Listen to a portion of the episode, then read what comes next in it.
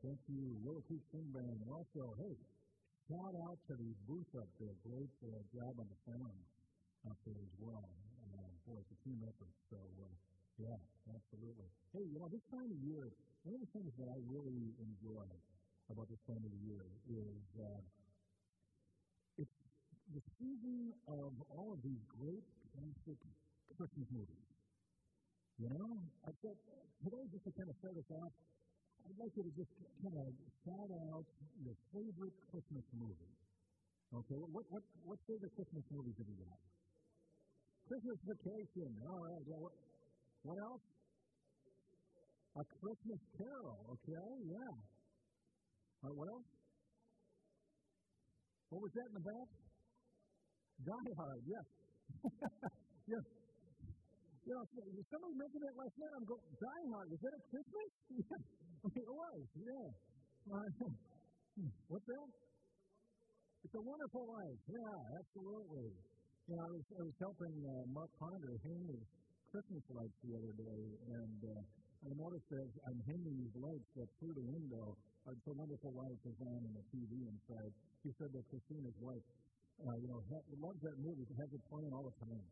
There are various, various movies that uh, really are favorite. I think uh, uh, Rudolph the Red-Nosed Reindeer. You know, it's got one of the most classic it of all time that I say every winter, and that is, it's not a fit night out for man or beast. You know, every one of the things like that, that can be used. But for this series here, you know, the one movie that, a Christmas movie, that really seems to stand out for me is the movie Home Alone. Okay, so Home Alone, you know, that's the Christmas movie. And um, with Home Alone, just, just to refresh your memory, you've got Kevin as the main character, eight-year-old Kevin, who is part of this family that is just in chaos as they prepare to leave town on vacation. And they're in such chaos that they forget something. They forget Kevin. and he's left home alone. Now, if that isn't bad enough for an eight-year-old kid to be left home alone, well, now he finds out that there are two thieves who are planning on breaking into his house that night. They don't know that Kevin is home alone. They figure that the whole family's gone, and, and it's time to break into the house. But Kevin doesn't want to let that happen. He doesn't want to let them come in and steal his family's valuables. So he comes up with all kinds of different things that he does in preparation for them coming night. You know, things that wind up being hilarious in the movie. I mean, things, things like, you know, taking water and pouring it on the steps so that they, it turns to ice and they slip on the steps or taking the heating element from the barbecue grill and hanging it on the front doorknob.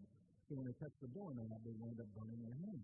Or uh, taking some tar. I mean, how uh, this kid comes up with this stuff at eight years old. But take tar with uh, shingles and uh, nails in them and, and put them all over the steps. Now, I think that the, the, the most amazing thing in this movie is that this kid is actually able to clean up the house by the time his family gets home. Mean, you know, when a lot of eight-year-old kids, it's tough enough just to get them to make the bed. But, you know, he cleans up the house by the time that the family gets home. But he goes through all of these generations to try to prepare for the seed coming that night.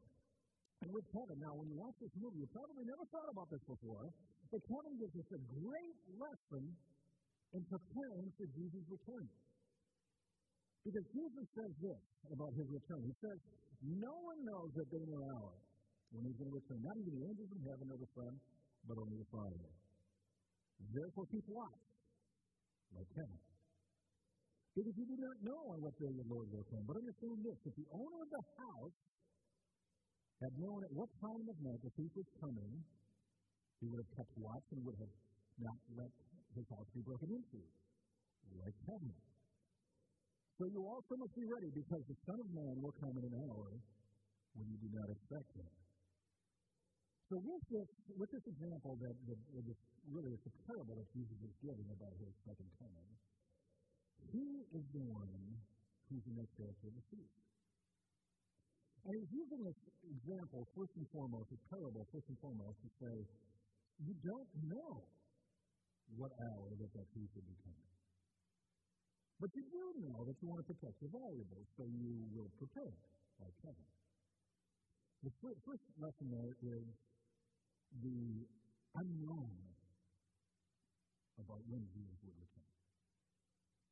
It could be any time.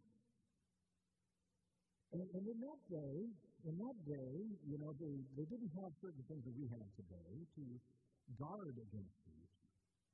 You today, you know, many of us here might have burglar alarms. You know, set burglar alarms. Uh, you know, in our house, we've got a burglar alarm, which seems to be something that touches us as the homeowners every time. I mean, if we go away on a trip and we set the burglar alarm, we come back and forget that we've set the thing and set the thing off as soon as we step through the door. But, you know, the burglar alarms. Or you can call the police, you know, if, if uh, somebody's breaking into your house. But in those days, of course, we didn't have such things as burglar alarms. We didn't have such things even as police. Uh, at least not uh, the common people anyway. You know, uh, there was real, uh, the controversial things that have been going on these days is that cry for defunding the police. Well, in those days, they didn't have that because they never funded them in the first place. Well, if you want to protect your valuables, you know, you've got certain things like that. But in those days, if you want to protect your valuables, you would have to be the one to protect them. You would have to be the one to stay up all night, if necessary, because you didn't know when the thief was coming. And you had to prepare, like Kevin. But still, you know, even with that, I think that there's more to this than simply just simply saying, you know, we don't know when Jesus is going to come back. After all, why use this character of a thief? And we can talk about you know, the suddenness of Jesus' return with many different things. You know, using you know, imagery of Israel, you, you could say something like, uh, you know, you're walking around Samaria, and all of a sudden, your sandal breaks. You don't know what's going to happen, and there it is in the most inconvenient time. But Jesus uses this imagery of the thief. And the thief in the story stands for Jesus. What a strange thing. I mean, a thief is not somebody that is uh, admirable, reputable, somebody that people don't like. Some, some, somebody that you know people do not want around. And yet Jesus is comparing himself to a thief. Why would it be? What does the thief do? you know, when we're talking about movies, another, another uh, uh, movie that stands out for me here is the movie Dennis the Menace, which is, I think is my wife's favorite movie. Not a Christmas movie, but in the movie, uh, there's this, this burglar who blows into town in this nice, you know, suburban west neighborhood, and he is filthy dirty, and, and you know, inside and out. I mean, this guy just really stands out. And then, and then the image of him going into people's homes and and uncovering their valuables and having these dirty hands going through people's jewelry and you know, things that women would wear around their necks and things like that. It's like, oh man. But this is the thing that thieves do. They uncover your valuables. They uncover what is valuable to you. Bring it out of the hiding place and into the light of day. That's what thieves do. So when Jesus comes back, it will not only be something that would be uh, a surprise as to when that would be, uh, we don't know the day nor the hour, but when it happens, it will be like a thief, which means that he will uncover whatever it is that you've been thinking that you've been hiding these things. He'll be uncovering whatever it is that is valuable to you. And showing to the light of day what it is that you value. The question is, what is it that you value? What is it that you would find and uncover when he returns? Well, Jesus told another parable that um, I think helps to understand this. And for all of us, if Jesus does not come back first, the one thing that we can be guaranteed is going to happen at some point in time is that we are going to die. And with that, either with Jesus' return or with our death, it, it comes like a thief. So he says this parable in Luke 12. He says, he said, the, crown, the, crown, the ground, there we go, the ground of a certain rich man produce a good crop. He thought to himself, well, what shall I do? I have no place to store my crops. What a problem. And he said, This is what I'll do. I will tear down my barns and build bigger ones. And there I will store all my grain and my goods. And I'll say to myself, well, talks to himself a lot. You have plenty of good things laid up for many years. Take life easy. Eat, drink, merry.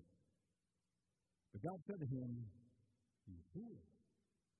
This very night your life will be demanded from you. Then who will get what you prepared for yourself? Or the thief. You don't have a day in the world. But when it happens, what it is that you value is uncovered. And the thing is that it is all gone. It's all taken away. Except for one thing. One thing remains. And that is your faith in Jesus. Now, for some people, that means that nothing remains because they really don't have faith in Jesus. But how about you? You know, if you are like Kevin and you want to prepare for that time, when the thief will come and will uncover your valuables, whatever it is that is valuable to you, won't you invest in the thing that remains? The thing that might stand? What is it that is valuable in your life?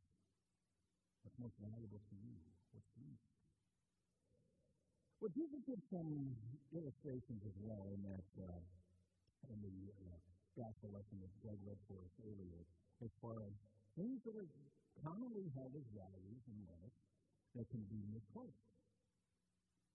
And the first one begins there with these words in Matthew 24, where it says, Two men will be in the field, one will be taken, and the other will be left. Two women will be grinding with a handmill. One will be taken, and the other left. Again, a lot of people want to use that to try to point to when Jesus might return and things like that. But I think, again, there's more to it than that. After all, we've got the two. We've got a relationship here. We've got two people and, and two people who are working. Those people that you work with, those people you play with, a lot of them you can you know really that they're not going, they're not headed in the same direction that you are. Know, and, and that, that is not a good thing. You know, it means that you know, it's an opportunity maybe to share the good news with them. But for many people, many believers, what happens is instead they wind up getting influenced by the other person. And, and so the question is, why such a value by those? Why is it that you're so worried about their opinion of you? Why are you so hesitant to say something? Why do you value their opinion so much? One will be taken and the other left. Why do you work so hard for their approval? God's approval really is, is really what matters you know, in life. That, that's really a value that really is important. Why work so hard for their approval? Or for that matter, even, even why you work so hard for God's approval when you already have God's approval because of what Jesus did for you on cross? Now, that's the value to have. Is the value of God's love for you. The value of God's mercy. The value of God's grace for you. When the thief comes back and uncovers your value, you're going to find this value God's love in your life. Well, then Jesus goes on and, and, and talks about another one, where with this other one, again, you know, it's, it's an example of how we can have these misplaced values. We uncover the values, and here it is. And this one, Jesus says, is like this. He says, after describing the servants who, and he uses in a couple of different parables, kind of uses the same kind of illustration, where the servant, the servant, a particular master goes away on a long journey, and he leaves him with certain responsibilities. He's going to be the, ma- the representative of the master in his absence. But then he goes on to say this, suppose that servant is wicked and says to himself, my master is staying away a long time. And he then begins to beat his fellow servants and to eat and drink with drunkards. The master of that servant will come on a day when he does not expect him and in an hour he is not aware of. He will him to pieces and assign him a place of the hypocrites, where there will be weeping and gnashing of teeth. And what did that servant value? He valued himself. He goes through life all about me. Okay, that's a kind of. He didn't really value his master that much. If he did, what would happen is that this value that, you know, we are given in that first example, this value of God's love for me, takes to a man. And makes things different for me. You know, at this point in time in the coronavirus, one thing I've noticed is that a lot of people are getting really tired of things. I'm getting tired of things. This is old. We're getting old. I mean, it's, it's really something that I'm. And, and with that, a lot of people, I think, are starting to get kind of short tempered. And, and, and yet, if you focus on this value of God's love for you, it means that you're going to live life differently. It means that God's love lives in you. The love of Jesus lives in you. And because of this, it's like, you know, you hold a glass of water, a glass underneath the faucet, you, you turn on the faucet, and you fill it up, and you keep filling it. And it just flows over the sides of the glass. And that's when you have the value of Jesus' love in your life. It flows out of you because you focus on Him and you've got that value and you approach life differently. But sometimes, sometimes it's easy to kind of drift. Maybe even fall asleep spiritually. That's what happened with the city of Sardis that we meet up with in the book of Revelation. And there in the book of Revelation, the first couple of chapters in that book are uh, these letters that Jesus is writing to the churches. And for me, it's some of the most meaningful part of the entire book. Because his letters really are to us as believers in Jesus even to, today. And they're different things to different churches. These were, these were real churches that existed in what is now modern day Turkey. In those days, it was the Roman Empire. And there were these churches that were planted by Paul and, and visited by other apostles. And, and they were trying to figure out what it means to be a Christian in this, in this alien environment. And with the church, churches that, that Jesus was writing to, many times we would see in there that, that these churches were facing some severe persecution because of their faith. In some cases, these people were given a terrible choice of uh, uh, denying Christ but saving their life, or standing for Christ and having to give up their life. And Jesus commends these churches where people are really standing for Christ, even in the face of severe persecution. But in this one place, in, in Sardis, there's no mention of persecution. Why would that be? Because the believers in Sardis have conformed themselves to the world around them. There was really no difference between them and this alien environment around them. They didn't have the value of Jesus' love and grace in their life. They, they didn't live life differently because of Jesus. And as a result, there was no need for persecution. Jesus describes them as having fallen asleep spiritually. When the thief comes into that house, these people won't be prepared at all because they don't even know that they've slipped.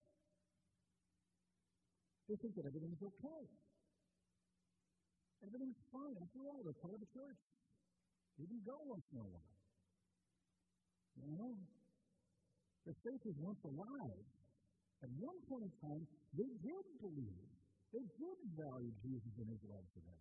They did value his grace and his mercy, but no longer. Now what happens is that these people who once were alive are now dead, which is the opposite of Jesus. Jesus is the one who was once dead, but is now alive. He is the one who has resurrection power. And these people in Sardis do not know his resurrection power because they are sound asleep spiritually. Instead of being awake when the thief comes, they have no idea what's going. And how much you? Is your spiritual state keeping you from realizing Jesus? resurrection power. The resurrection power is what brings new life, a new day, hope, even to a hopeless situation. His resurrection power raises the dead. Because what was dead and makes it alive. His resurrection power is what the disciples of John the Baptist found when they came to Jesus and they said, Hey, just look around you. Look around you. The blind free. Those who are prisoners are set free. Those things that bind you no longer have any say because of Jesus' resurrection power. You have that value in your life.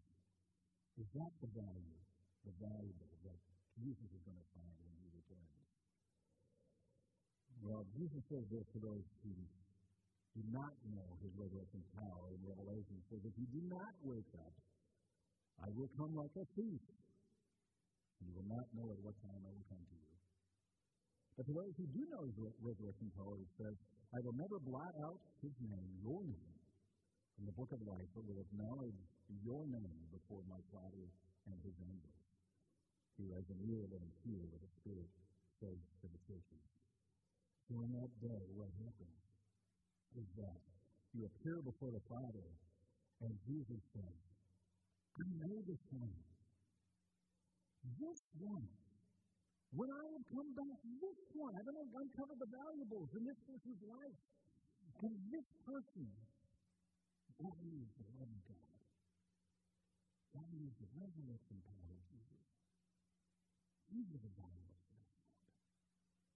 And now that this you before the Father, before all of heaven, if Jesus is valuable of valuables, if he is Lord of Lords, prepare like eight-year-old Kevin did,